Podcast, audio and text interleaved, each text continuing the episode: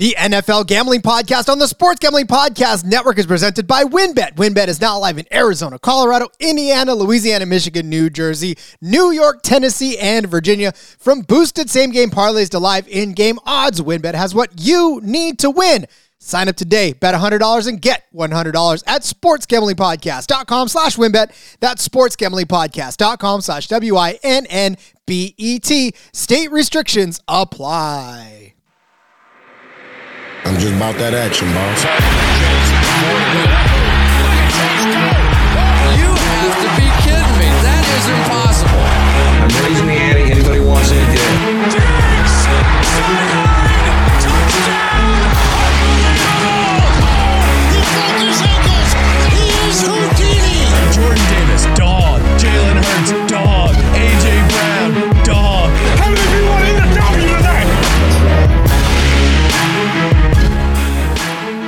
Welcome in, everybody, to another episode of the NFL Gambling Podcast here on the Sports Gambling Podcast Network. It's Monday. That means he's Ryan McIntyre. I'm Rod Gomez. I'm flying high today. It is Victory Monday for me and my San Francisco 49ers as we dispatched of the hated Dallas Cowboys in. Ryan, what we were talking about offline is just nothing short of what we expected. Two tough, bitter rivals going at each other and and literally leaving it all out on the field to the very last second of that game. Yes, no doubt. And I mean, no surprise that it was uh it hit the under well within because those are two physical defenses, two elite uh front forwards in, in the National Football League. So great win for your Niners. So glad I don't have to watch another week of the Dallas Cowboys. Ah, thank always a you. good day. Always a good day. And you know our company stance on the Dallas Cowboys as well. Uh, I don't know. You might be able to go use Dallas sucks on some of our on our spot just to see. I don't know if the promo code's still active, but it's been active for a while. So if if you fancy yourself a, a promo code person, just go type in Dallas sucks wherever you can and see if it still works. No doubt. D- Dallas sucks. Yeah. Uh, got no argument here. Uh, all right. So listen, as we know, it was the divisional round of the NFL playoffs. As we now head to the conference championships, uh, the four teams are set in nothing short of an entertaining weekend uh, this weekend in football. And obviously, it is the Monday show. So we are here to break it all down for you, as we always do. Give you what the lines were, give you who covered, give you all that other good stuff.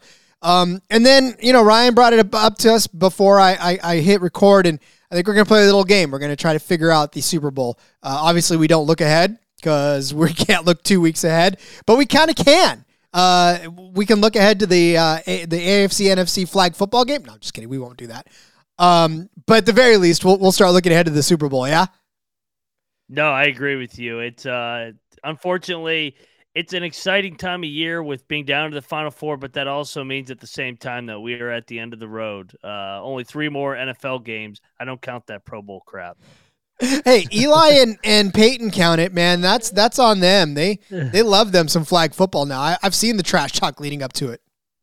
Yeah, no doubt. It's uh that's their baby, I guess. But I, I'm more of a uh, watching football when games actually matter. There's uh, stuff at stake. When obviously a lot of a lot at stake in this upcoming weekend with two uh in the Super Bowl on the line. So we got a rematch in the AFC Championship, and then uh two uh familiar foes, the Niners and Eagles. Mm, yeah, and uh, it's not going to get. And in fact, I remember that game between the Niners and the Eagles when that season turned around for the Niners back in 90, 93, 94 as they were heading into that Super Bowl. And, and uh, yeah, they got embarrassed by the Eagles and their, their season turned around. So, not that anybody on that field was probably even alive for that matchup, but uh, or at the very least, were probably like two or three when that happened. So they don't know that history, but um, I, I do. I remember that game. Yeah, I was getting ready to say, Rob, that I said you just admitted that you're old. Oh, I'm. I, I don't have to admit that. I basically look like it. So, um, all right. Before we get into any of the games that happened, Ryan, what what were your takeaways from the entire weekend of football? Did you enjoy it? Were you were you thrilled? Were you surprised? Like, what what were your overall takes on this weekend of football? I loved it because I used uh I just moved to Virginia so I had my uh bet 100 get 100 uh WynnBET uh bet and i put all all four unders into a $100 parlay to win a nice little 12 1200 bucks uh nice little cash to uh lead me into super bowl week or a conference championship weekend then super bowl weekend so yes i had a good uh gambling weekend in the nfl Yeah, you sure did. You posted it for us to see, and it was like, yeah, buddy, you're you're taking full advantage of the company line. no doubt. And uh, you know me, I like I like defensive football. So when in doubt, take the unders in the postseason. So I really that that Niners Cowboys game was a treat to watch for me, just because it was a throwback style of game with the physicality. Oh, there was a lot of heavy hitting. There was a lot of flying around the ball. I mean, there was no love lost between these two teams. And there never is when it's the Cowboys and the and the 49ers. And it doesn't really matter. That's the thing about some of these rivalries, right? I mean, some of these rivalries, you see them come, you see them go, and and there's always the the talk about how the the past, the rivalries, the past, and all that other stuff. But Dallas 49ers, that thing doesn't matter. Like these guys know. Like when they join, they hate each other. And it just that's the way it is, right? And it always has been. And I feel like it always will be. I don't I don't care what generation it is. You watch a Dallas San Francisco game, you're taken back to the catch. You're taken back to the years where Dallas was whooping the the Niners up and down. And finally the 49ers got in and and then it was a tussle back and forth in the 80s and the 90s. And yeah, I mean that's that's one of those timeless rivalries that I enjoy watching, especially as a Niners fan. I completely agree. And, you know, I know it's a historic rivalry, but it's also relevant recently because this is back to back years that the Niners have ended the Cowboys season on the final drive in a situation where the Cowboys were just ran out of time. Zeke was not the center, though, last year when the season ended. oh man, I watched that clip now. that? I don't know. Like I literally I watched it happen live and I was like, wow. And then I rewatched it a couple of you know, when people were posting the clip on on uh on social media and I'm like, "Oh dude, he really got leveled." Like that was yeah, that's a way to end your season. Yeah, last play just get flattened on your ass. Oh, I, if I'm Zeke, I'm like, what the hell, man? Like, why'd you guys put me out there to dry as the center? It- yeah, it's crazy, man. Uh, wild stuff. It's uh, but you know what? That's the Cowboys. What can go wrong will go wrong. Not Yep. to quote Stephen A. Smith, but that you know, he he is right about that. Hey, when you got Skip Bayless throwing your jersey in the trash, I think you know where your season just went. That's an all-time new low. uh, all right, let's talk about some of those games. I mean, look, my takeaway from the weekend was just uh, how highly entertaining all of it was, despite the uh, the Philly blowout. I just I feel like that game even still had its moments, um, but everything else was just right down to it. And it started with Kansas City, dare I say, hanging on for the win because they won 27 to 20. They didn't cover Kansas City, which uh, my brother's a Kansas City fan, and he texted me and said, uh, the one thing I do know is that Casey will never cover. So, uh, and we've talked about it over the course of the season too. Yes. Nine and a half point favorites in some spots, eight and a half, but doesn't matter. They they won by just a touchdown. So if it was over a touchdown, your line they didn't cover. Uh, so Jacksonville uh, plus betters were happy, and and just like you pointed, uh, it went into the un- the under rather because the over was 51 and a half. So this game went under at 47. But look, here's the thing, man. Chiefs are still the best team. And I know that Jaguars gave them a run for their money, I say, but only because they scored 10 in the fourth. But even still, the Chiefs are better.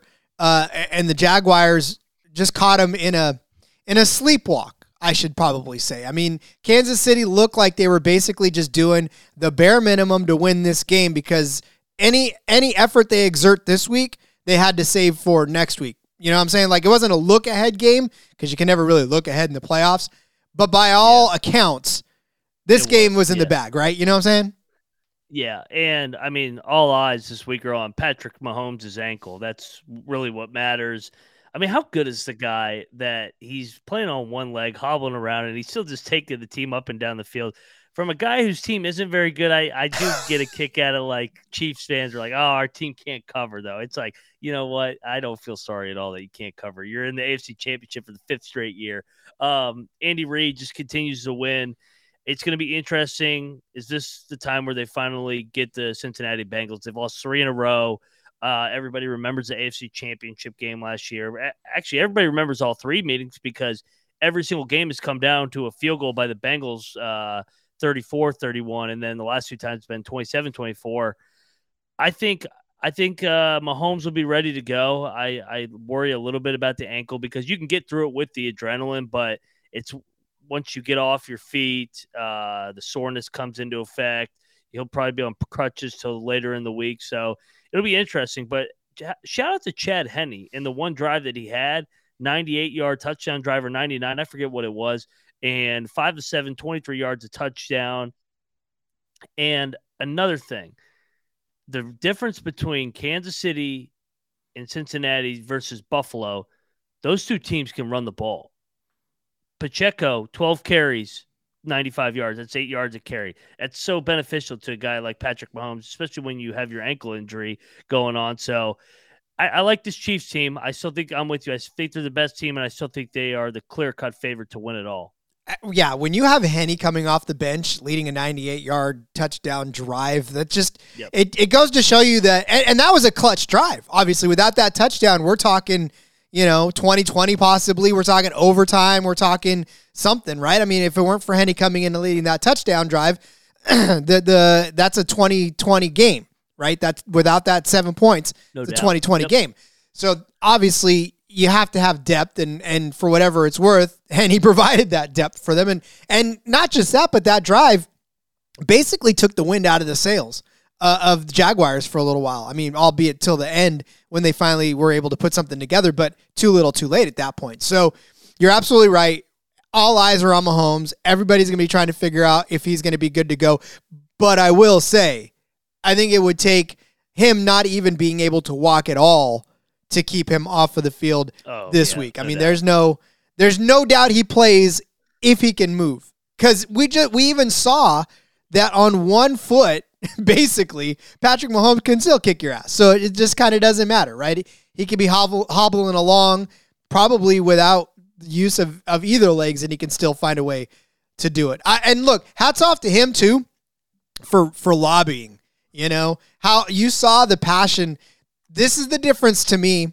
And I don't, you know, I, I don't know anything from anything, but all I know is that when I see an impassioned player on the sidelines being passionate, there's a difference between a guy like Mahomes where he's saying, Don't take me out. I want to play. I need to play versus, and we'll talk about him in a, in a couple of minutes, guy like Stefon Diggs screaming at Josh Allen saying you're not targeting me enough.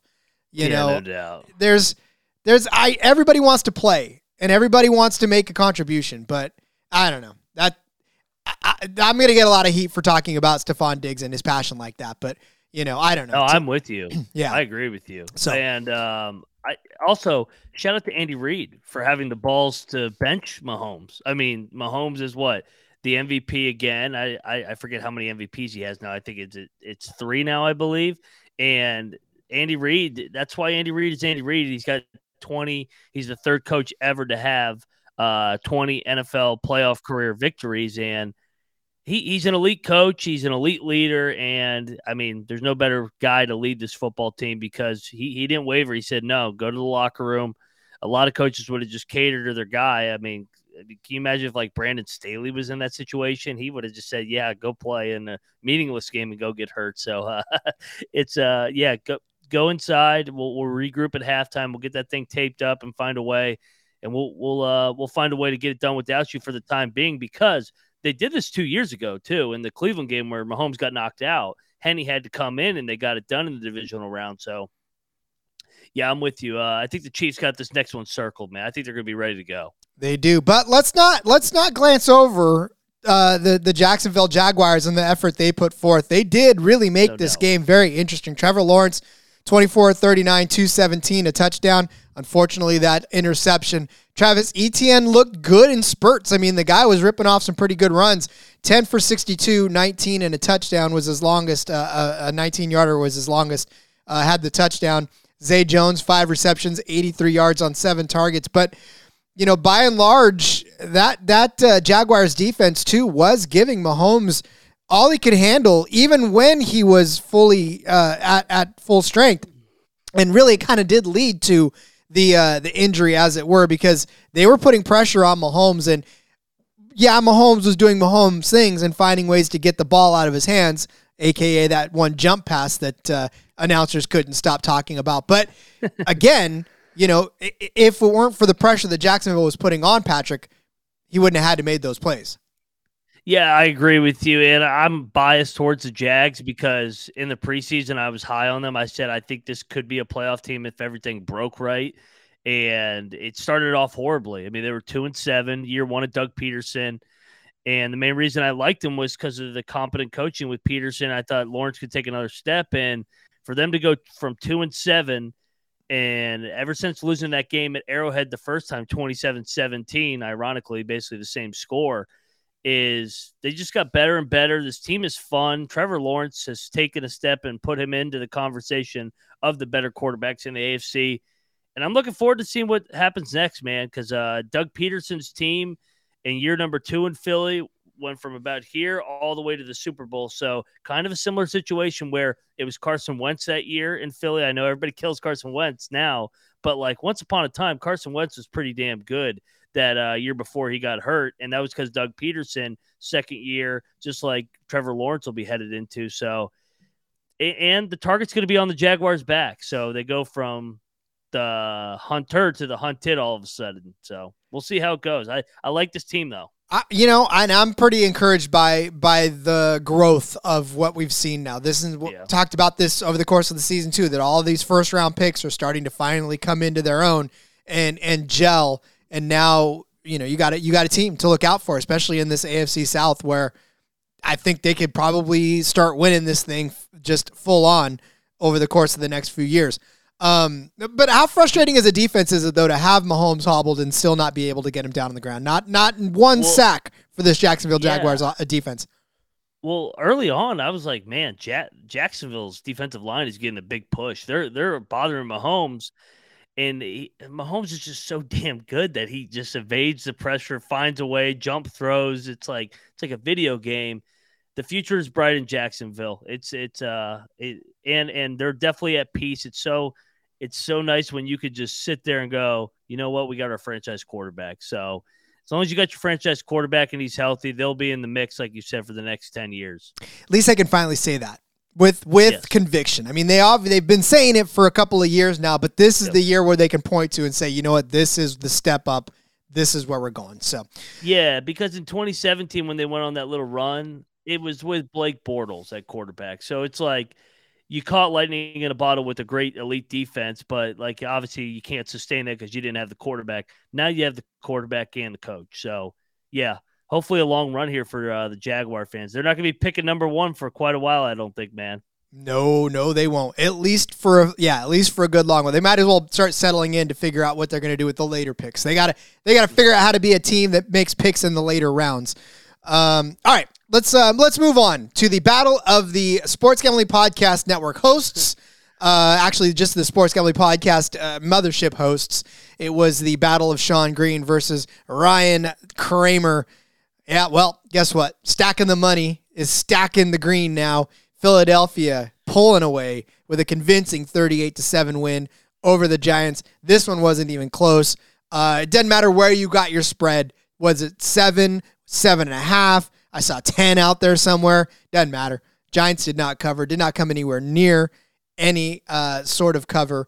And it was all Philadelphia all day long. Um, just a just a dominant performance. And I don't even know how much and uh, how much you have to analyze this. We kind of knew going in that Philly was going to win. It was just not. It was a question of by how much, not really if they were. So not if, but how much. And we got the answer. It was 31 points. Um, nowhere in this was were the Giants competitive. You know, Philly put up 28 in the first half alone, 14 in each of the first two quarters, and just kind of sailed on the rest of the way. So I guess my question to you, Ryan, is like, what, uh, what, what can we even take away from this game other than it's going to be a crazy one uh, against San Francisco next week? Yeah, I give the Eagles a lot of credit. They look like the team that was coming off to buy the number one seed. They just punched the Eagles in the mouth with two quick touchdowns to start going up 14 nothing. But the game plan for New York puzzled me because I I thought to beat the Eagles, like you, you had seen it so far, who would beat the Eagles? Washington and New Orleans, and then I guess Dallas. I know Hurts wasn't there, but like teams that like schemed up a game plan to really bother Philly. They ran the ball, controlled the tempo, and kept that offense on the sideline. I don't see, I don't get how Saquon Barkley only gets nine carries. I get that they were down, but like you weren't going to throw the ball back into the game with Daniel Jones. That's not what Daniel Jones is. He's a game manager and is not a knock on Daniel Jones. He had a terrific year, all things considered. I think we can all agree on that. But I, as great as Daboll was, I didn't understand the game plan of just not feeding Barkley early and often to see if you could just run the ball right down Philly's throat like Washington and New Orleans did, and even Houston did uh, earlier in the year when uh when they gave him fits on that Thursday night game. Well, nine carries for 61 yards. I mean, obviously he was getting great yards per carry, Yeah. so it was not Yeah. as if he wasn't doing anything with the ball when he got it. And even Daniel Jones, he only carried six times for 24 yards. One of the biggest things about Daniel Jones, they keep talking about his athleticism, his ability to run, and he only takes the ball six times for 24 yards as well. I mean, you know, when Matt Breida gets in the end zone, you figure you're golden, but uh, that only came in the third quarter. Well, yeah, and Barkley got a couple big chunk runs late, so it was like he only got about five carries in the part of the game where it mattered. And I don't know, man. That as great a coach as Daboll was this year, that was puzzling to me because I thought it was pretty clear on how to beat the Philadelphia Eagles or get not not beat them. I mean, you still were to have to get a little bit of luck, win the turnover battle. But the only way that this team had a chance because of the talent discrepancy was they had to run the ball early and often and, and be effective in moving the chains and sustaining drives. Yeah. I mean, and I don't know. So I guess now, really, is there a future for the Giants that they could come back and, and play again in the in the playoffs next year, or are we looking at rebuilds all around? I think so. I think honestly, the Giants kind of remind me of what the Eagles were last year, where first year head coach is Sirianni. They kind of catch catch a little bit of momentum in the second half, get get get some get a taste of the playoffs, and uh, I, I think you got to you got to give Daniel Jones some weapons to find out if he really is the guy. Like like I I, I see people saying that he's not the guy. I don't know if he's the guy or not because who who is their best receiver this year? A they were all injured. B they just they there wasn't any really talent around him, but they were pulling up practice squad players. So I think you gotta you gotta give uh, Daniel Jones a realistic shot like the Eagles did, trading for an AJ Brown, drafting a DeVonta Smith. Well, I'm among the pass catchers for Daniel Jones in last night's game was Richie James, uh, Yeah. Saquon Barkley, Lawrence Cager, uh, Matt Breida, Slayton had one. And and the disappearance of us, Isaiah Hodgins. Let's let's talk about that for a quick second. That guy, you know, end zone, finding the end zone over the last few weeks, and all of a sudden one catch for three yards uh, the other yeah, day. hard hard to make sense of it. It it was it was a puzzling night for the Giants. A, a great season, but obviously. I don't know, man. Disappointing end. I, I I- I know that they were outmatched, but you don't want to get drilled like that in the playoffs. No, no. Also, we know Philly's going to be good. We know that there's a lot to be excited about in Philly. But here's the thing they scored 38 points. Jalen Hurts only throws for 154 yards. Obviously, two touchdowns, runs for a touchdown as well. Gainwell, 12 carries, 112 yards, and a touchdown. Boston Scott gets in the end zone. Munaf was happy. He called it Boston Shocker. Scott anytimer. I know, I know. I, everybody on the mothership he's- knows. He scores every time against the Giants. It's crazy. What? It's like 11 out of 17 career touchdowns against the Giants. Hey, sometimes when you know a team, you know a team, right? It's Oh that's all there is to it. Um, DeVonta Smith leads all pass catchers with six ca- uh, catches for 61 yards and a touchdown. But Dallas Goedert, man, set the pace early. Five catches, five targets, 58 yards and a touchdown. AJ Brown, the probably the most lethal receiver you have on there. Three catches, 22 yards on six targets. How crazy is that? But yet, doesn't matter because the Eagles win.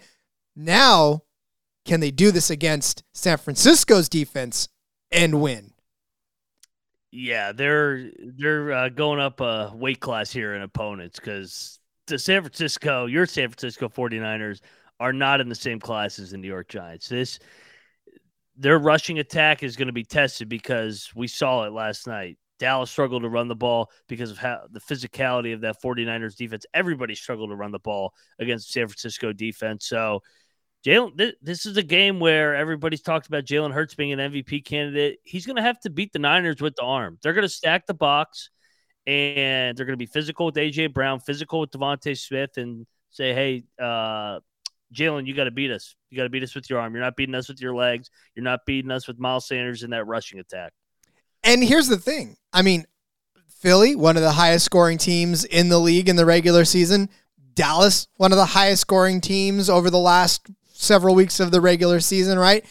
Uh, You've seen what this 49er defense can do to the highest scoring offenses in the league. So, yeah, they're going to have to get creative. They're going to have to figure out how to create mismatches for this team because Fred Warner's coming. Fred Warner is coming. Nick Bosa is coming.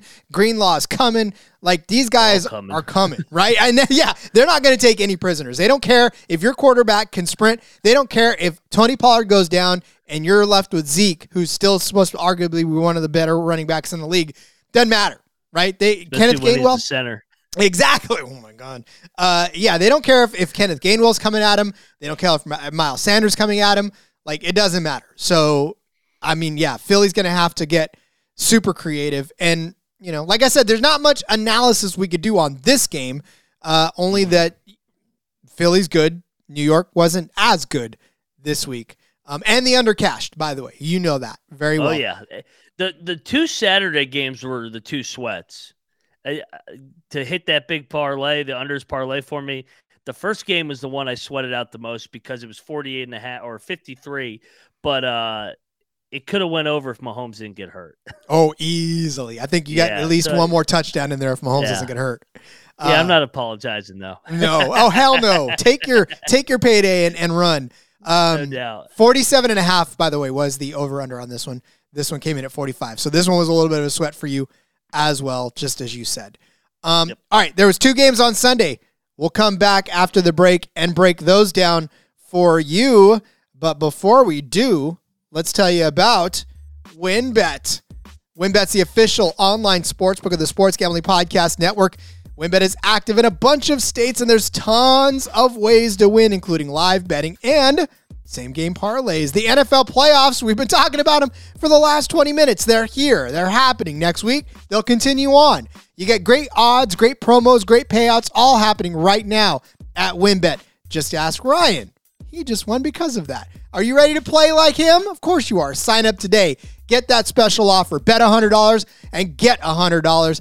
Of course, limited to state availability. And of course, if you hit the biggest long shot parlay of the week, you get a $1,000 free credit. So much to choose from. Win money like Brian. All you got to do, or like Brian, like Ryan, head over to sportsgamblingpodcast.com slash wynnbet so they know that we sent you. That's sportsgamblingpodcast.com slash W-I-N-N-B-E-T. Offers subject to change terms, conditions, win- wynnbet.com. Must be 21 or older and present. Let's hear what playthrough wynnbet is available. If you or somebody knows a gambling problem, call 1-800-522-4700.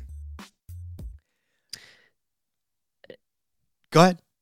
Uh, oh yeah, I, I, did- I didn't know if it, I, if you were acknowledging me, but uh, I I do want to shout out WynnBET too because I don't know if everybody noticed when I tweeted that out the reduced juice on all those minus one hundred eight. Every other book is minus one ten, minus one fifteen. So shout out to WynnBET for looking after their customers. You guys are the best, and I'm I'm happy that I won with you guys. I was going to say, you're happy because you won. No doubt. Uh, I love it. Um, all right. So Sunday began with the uh, snowiest game I've seen in a while. Uh, it was the Cincinnati Bengals in Buffalo taking on the Buffalo Bills. I mean, stop me if you've heard this one before. Cincinnati leaves a snowy field with a win. That's that's basically what happens. Twenty-seven to ten over the Buffalo Bills. Obviously, the under hits on this one. Uh, over under was forty-eight. Uh, Buffalo was five and a half point favorites, four point favorites, kind of depended on where you got it. Uh, but I, I saw it as high as six. Doesn't matter. It was Cincinnati covering uh, on this one. A lot of lot of things to break down here, uh, especially given the fact that we just watched probably one of the most anemic performances out of the Buffalo Bills that we've seen all season long. Josh Allen still throws for 265, but no touchdowns. Completes 25 passes, throws an interception. Um, he is the leading rusher, Josh Allen. And I don't know how many times I've said this on this show, but you can't have the quarterback as the leading rusher and expect to win every single week. Josh Allen, eight carries, 26 yards. He did get in the end zone, so knock that. But surprisingly, Dawson Knox, the leading receiver on that team, five catches on seven targets, 65 yards, no touchdowns. What's more surprising, Ryan, that Josh Allen did not throw for a single touchdown or that he did not have, I guess, a, a bigger uh, rushing game, a rushing game, considering the weather? I would probably say the rushing attack because we talk about it every week that Buffalo, them not being able to run the ball without Josh Allen, they they just depend on him way too much. Like Singletary and Cook are solid backs, but they just don't run the ball with them. And I thought the biggest thing that was a surprise is I, I picked Buffalo. I thought Buffalo this is a good spot. And not just because of the narrative of uh, Hamlin being in the stands. I thought that they would be able to get really good pressure on Burrow throughout the game. Cincinnati was down three offensive linemen, and you wouldn't have noticed. I mean, they look like they upgraded with the three new offensive linemen. They Joe Mixon ran 20 carries, 105. Uh, Samaje Perine, seven carries, 33 yards. He he probably would have went for 100 if he got some more carries. And Joe Burrow, I mean, he only got sacked one time the entire day, and the Bengals offensive line has always been their kind of Achilles heel of why they weren't able to win it last year in the end because of the Rams' uh, ability to get pressure on him. But for this Buffalo team, I kind of talked about it with Kansas City. The difference between them and the two teams in the AFC Championship, they can't run the ball. Like especially in a game like this where it's snowing, like Josh Allen's a great talent, but you don't need to drop him back 50 times and and and have him be your leading rusher too. It's just too much on one guy. Well, and more than that, I, I feel like when Cincinnati jumped off to that that fourteen nothing lead, that was it. I mean that that was basically the Bills sort of you you just saw it in their eyes. You saw it in the play. You saw it in there was there was very little fire after that. And and you know, it, it's surprising because this team was still fired up, but I don't know what it was about it, but when they when they went down two touchdowns, I almost just saw the fight kind of leave that team. You know, there wasn't necess- yeah, there wasn't necessarily as much uh I don't know, pep in their step as it were and and you know, it was difficult for them to get plays going. Obviously, we talked about the rushing game not necessarily being there at all, and and it just it just felt like to me, Buffalo had figured out that they were beat right then and there, and it just sort of fizzled after that. Singletary six carries, twenty four yards. Cook uh, five for thirteen, and you know we talk about receivers. We talked about the the pass catchers.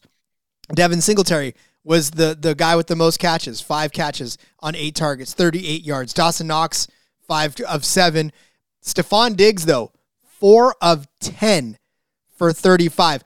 This is where I want to touch on for a second. Obviously, Cole Beasley kind of factored in the mix as well.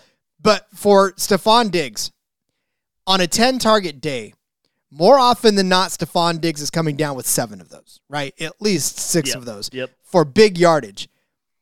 Now, I saw him on the sideline, right? You you've seen this clip of him throwing his arms out to to Josh Allen and uh, and and pleading his case for more. How much more though can you give than a guy 10 looks? They weren't all bad. I mean, it wasn't as if all 10 of those were not catchable. You know, you've got as a receiver, if you're getting 10 targets, that's the most targets on the team by a landslide, basically. You know, and, and you're the one getting the most looks, but you only come down with four for 35. Where's the responsibility in that? That's what I want to know. Yeah, uh, you know, Diggs is a great talent, but we've seen it sometimes with some of these diva wide receivers. It's hard to win with them. It's uh, in the playoffs because there's just so much other areas of the game that um, are more important than just a wide receiver. I mean, offensive line, defensive line.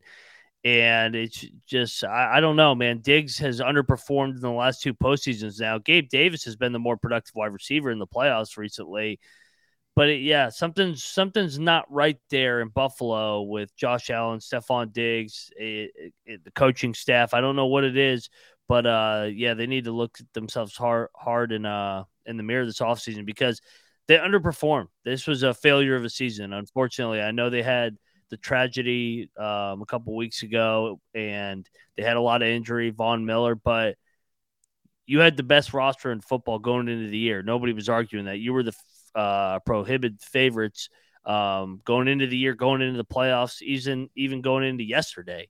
Everybody still was on Buffalo. I mean, you're laying five at home and you get beat by 17. That's that's unacceptable Yeah. in and- front of your home fans. Yeah. Oh, yeah. And they were none too happy. I mean, and I get weather conditions play a factor, sure. Yeah. But that's your home. like that. That's your home weather. Like that's supposed to be You in your favor. Buffalo.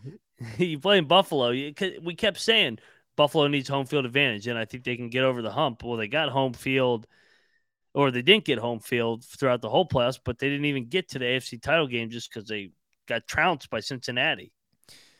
Yeah, I mean, again, it's just they gotta they gotta look deep at really what the disconnect is because you can go through the season, you know, being fourteen and four, but eh, you, once you get into the playoffs, it's a if just a completely different story. You have to perform. Yeah, Ha- ask Dallas. I mean, you know, they finally made it past the first round for the first time in several years. That's not good enough for Dallas fans.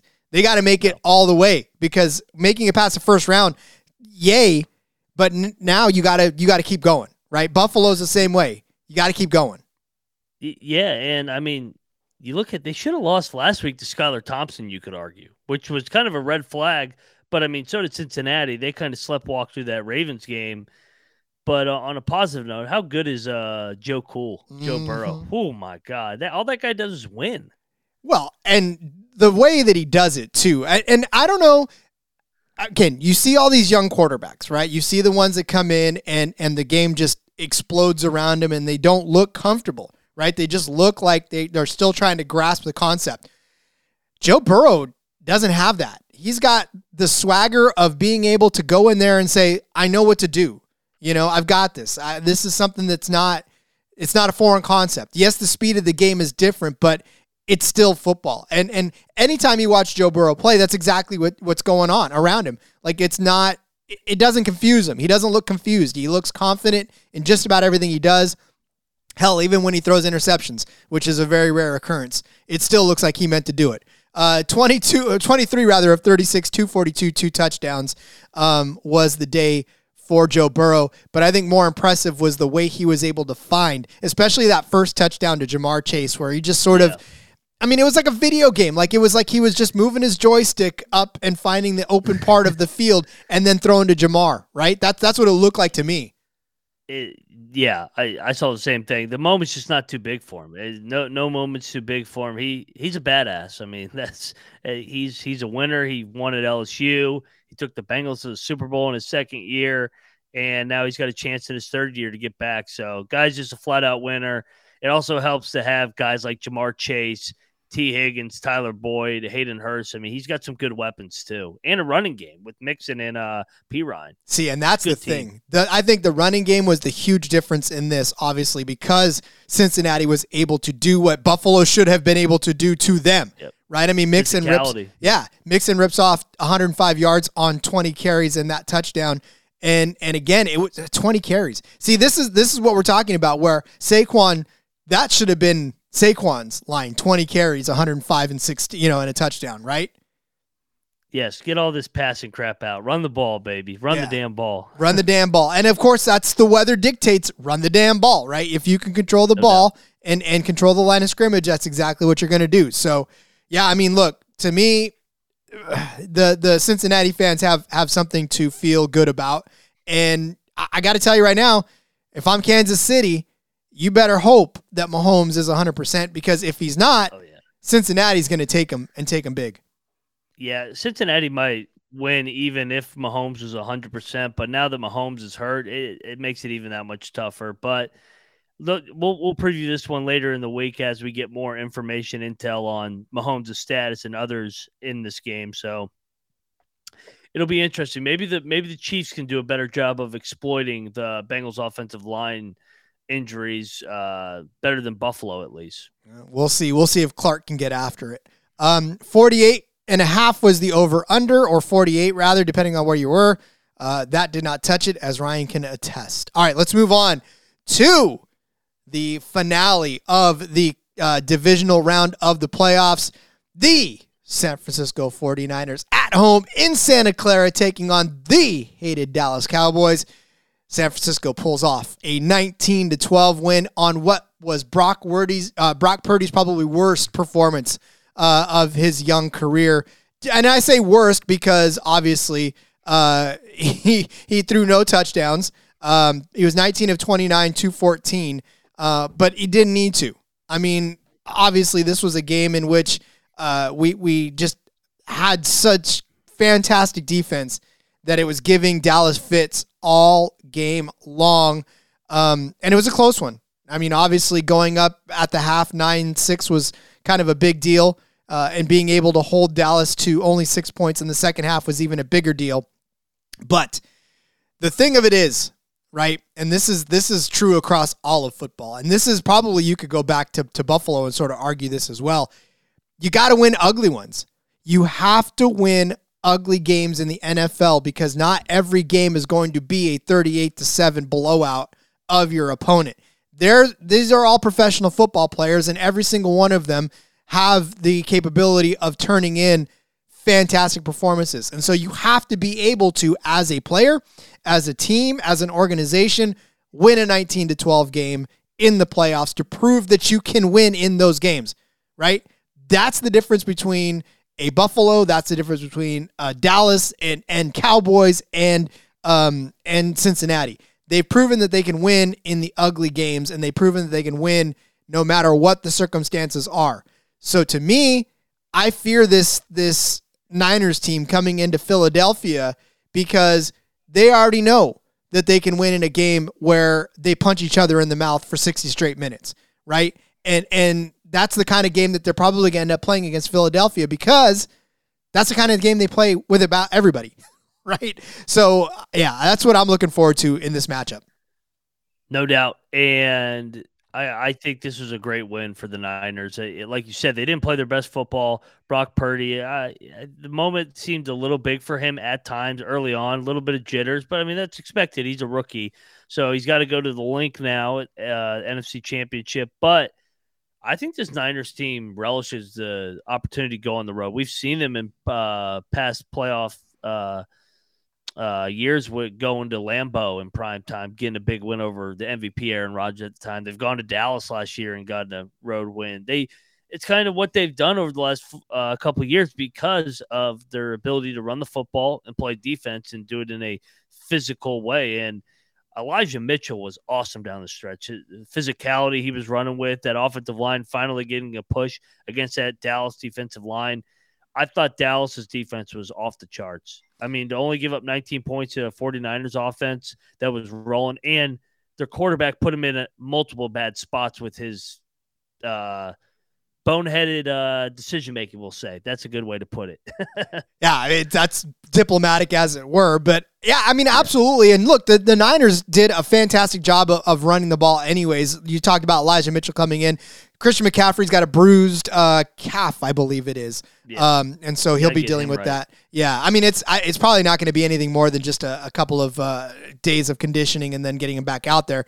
I don't think he's going to miss anything uh, right now. He's he's probably no. the deepest he's ever ever been right now. So he's he's having a good time. Um, Ten carries, thirty five yards for him in that touchdown. But Elijah Mitchell, fourteen of fifty one.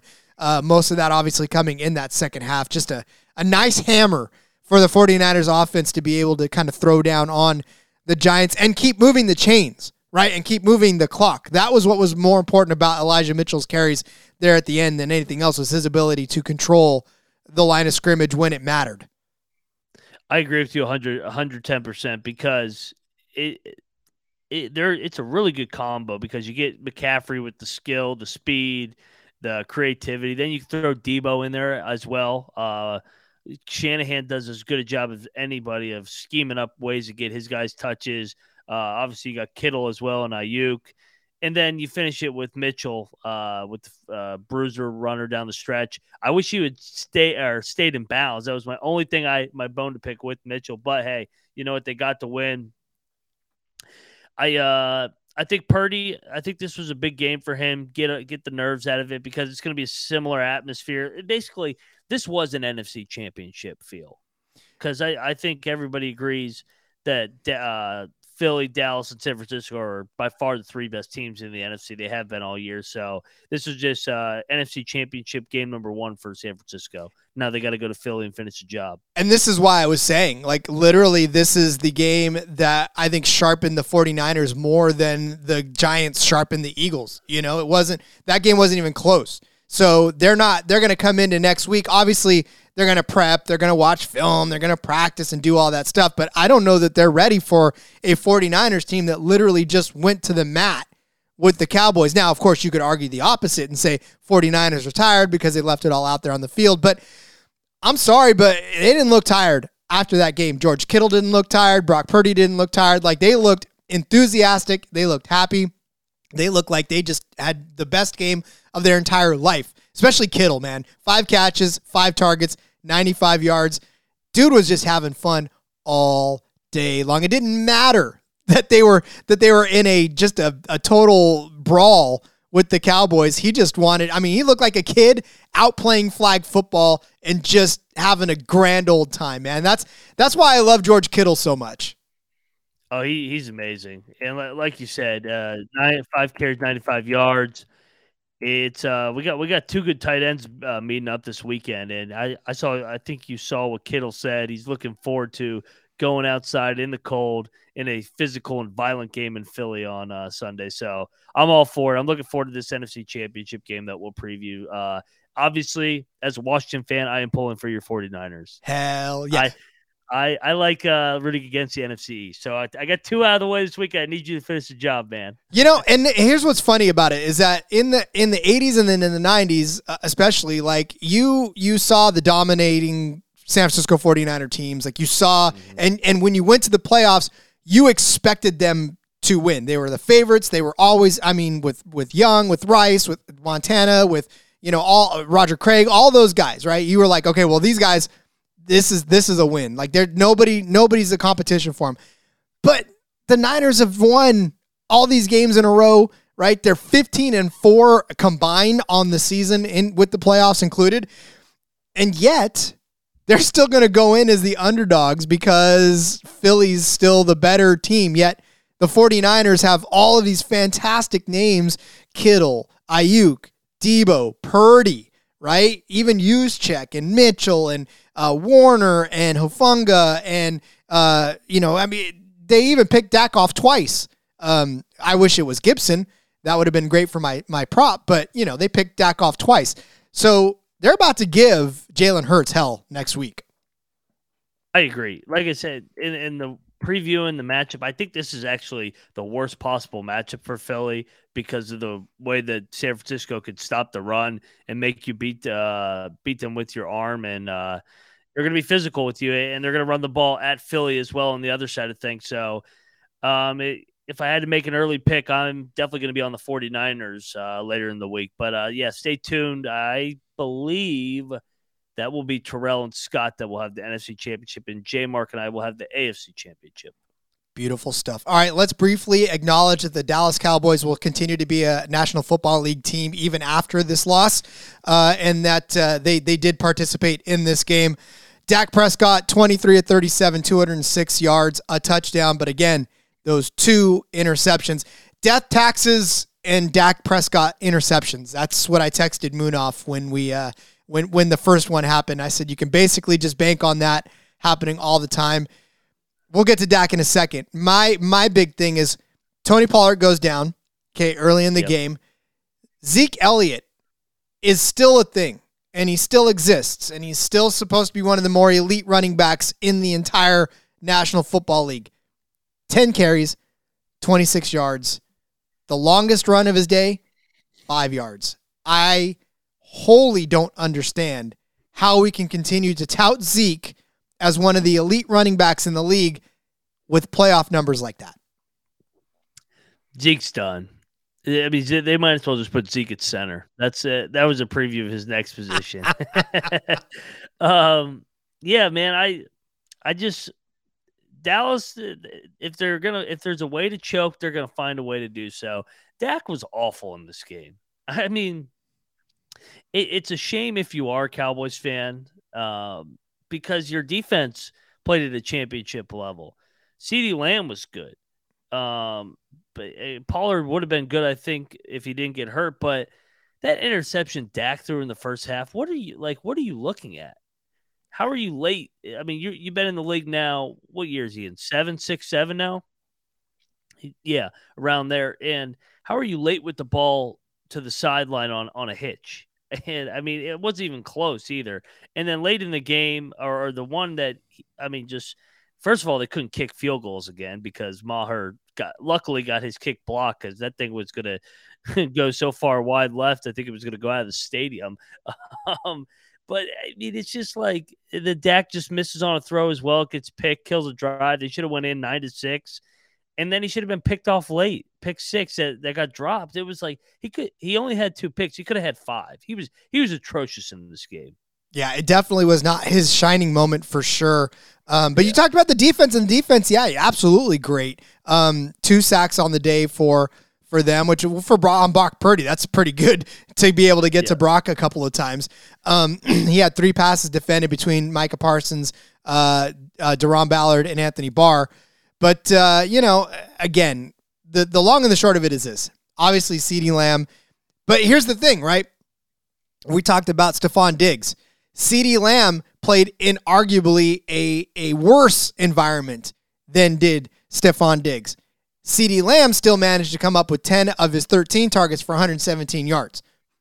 Right? I mean, again, in in in his quarterback playing ridiculously bad, he still had 10 catches, you know, and, and 10 of 13. So translate that to 10 targets, that's 7 of 10.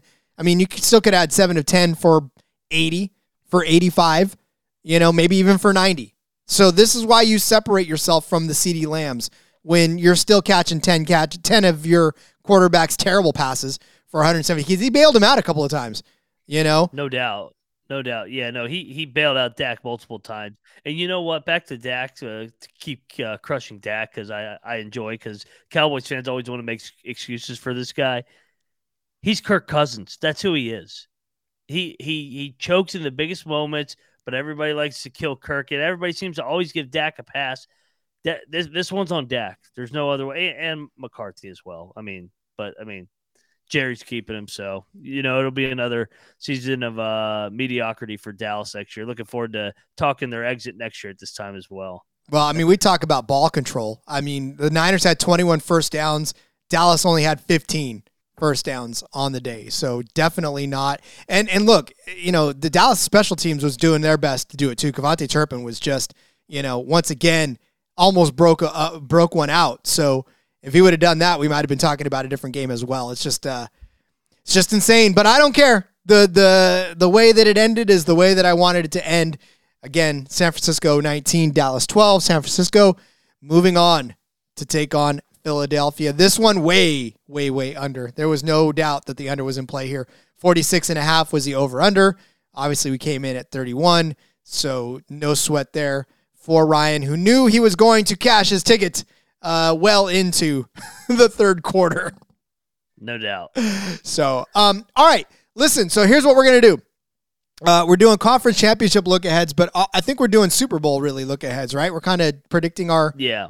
who we think we're going to get to the Super Bowl and what we think the lines are going to be. So, um, I'll start with you, AFC. What's your what is your Super Bowl uh, pick to move on from the AFC? I struggle with this game, but I'm going to go Kansas City ultimately gets it done this time around and they find a way to avenge their three losses, avenge the AFC title game. I think they beat uh Mahomes beats Burrow finally and they are moving on to the Super Bowl. And who do you have?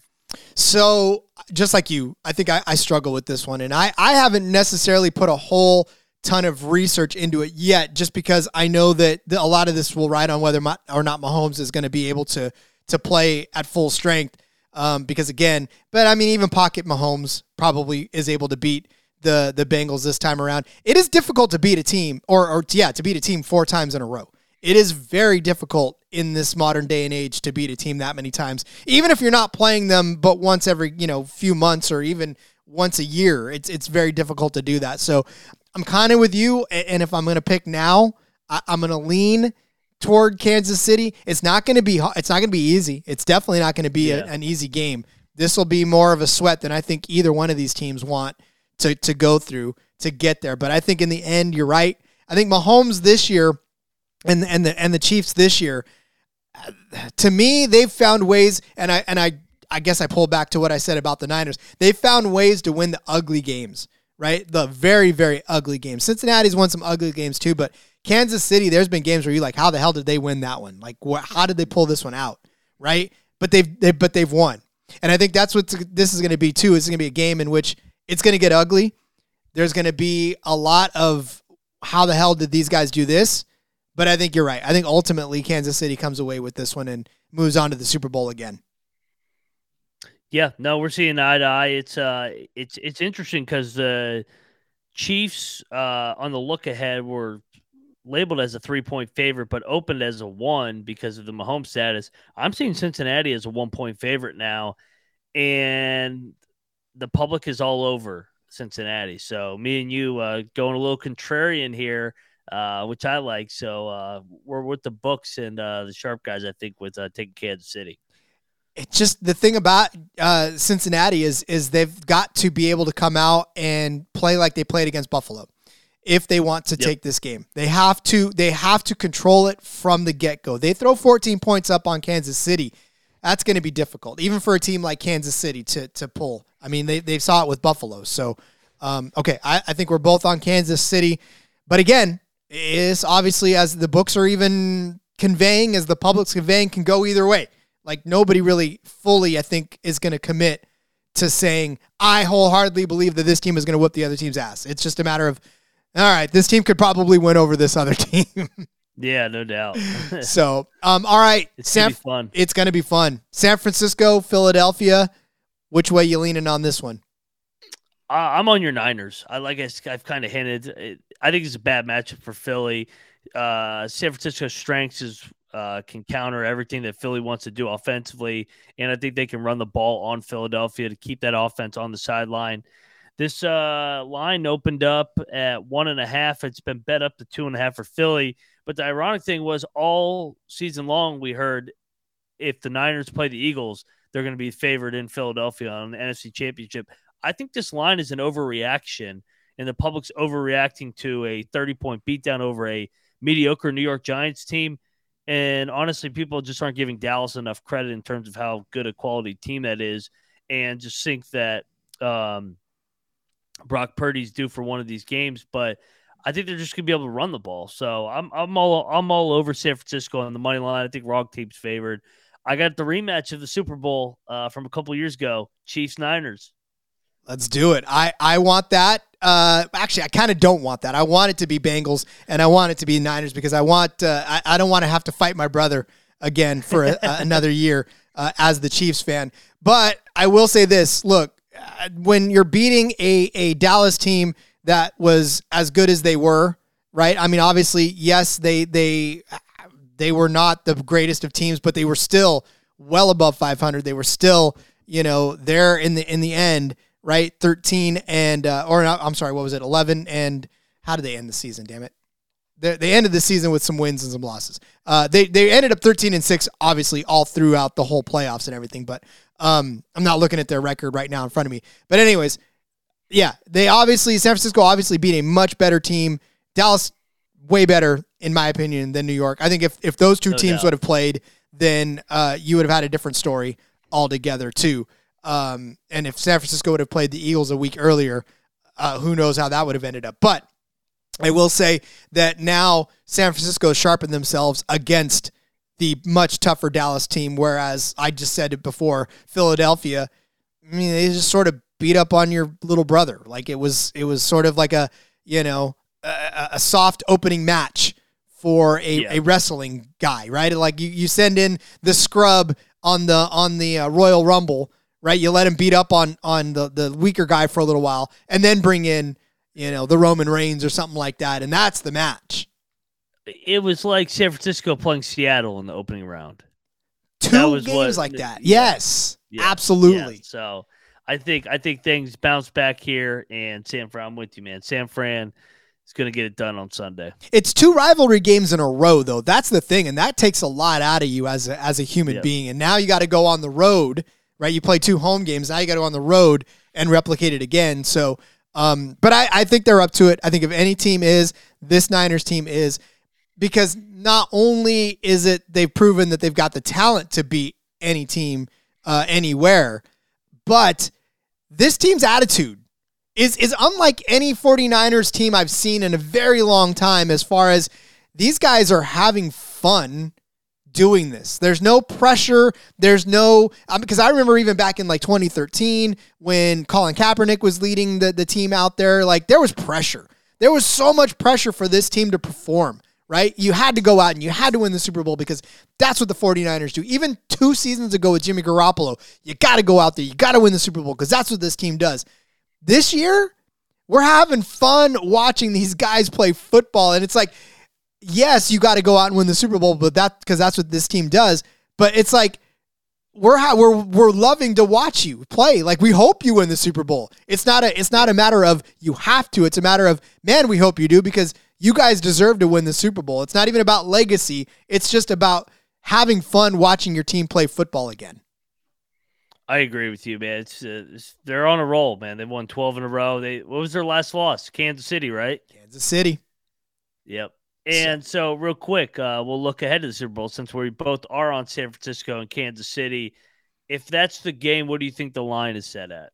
I think it's a lot. I think depending on what, how much they beat Seattle or uh, uh, Seattle, how much they beat the uh, Eagles by, right? I think that kind of goes into whether or not San Francisco's favorite or not, because Kansas City and and Cincinnati, like even if even if Kansas City beats Cincinnati by something obscene like a two touchdowns, right? I still think that the Niners beating the Eagles would be a little more of a of a boost than Kansas City beating uh, beating the Bengals because obviously Kansas City's supposed to beat the Bengals, right? So that's that's not that's not even a question, right? The books think that Kansas City's going to win.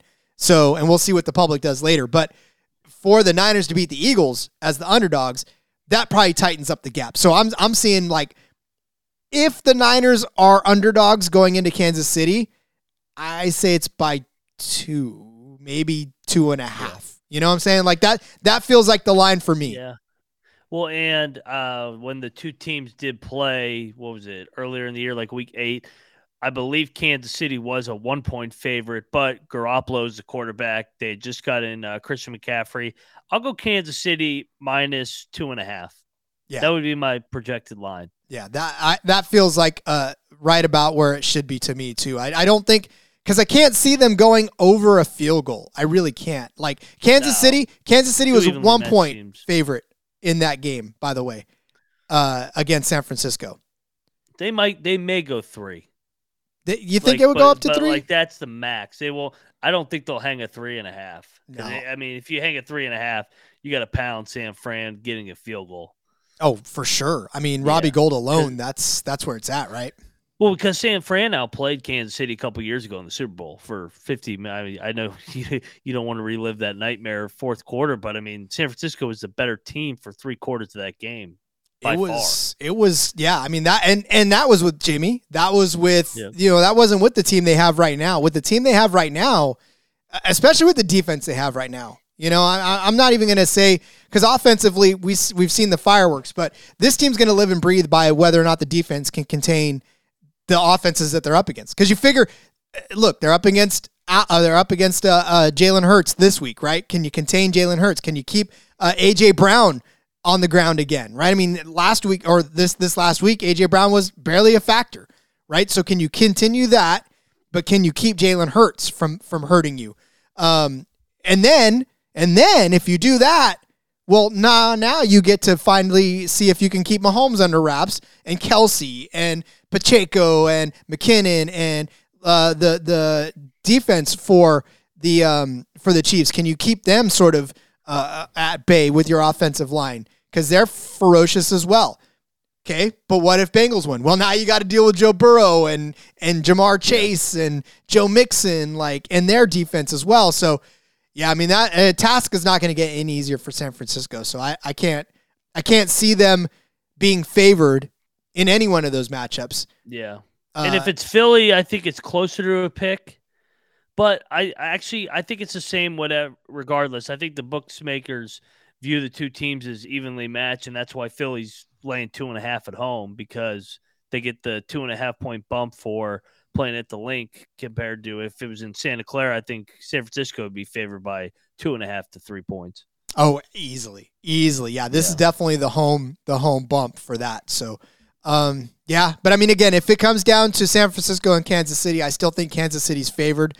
Uh, but I just like I said, I can't see it being more than more than a field goal, if anything. Like if it's three and a half, then um, you know something's something's dreadfully wrong, and and you got to jump on it. So, uh, yeah, because I ultimately I think the Niners are going to win it all.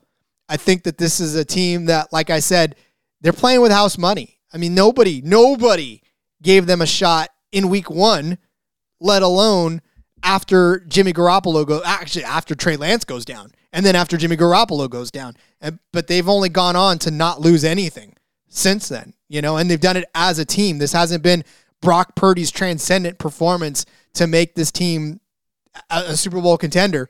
This is literally every single player on that team coming together and playing their game and playing to their best ability to make it happen.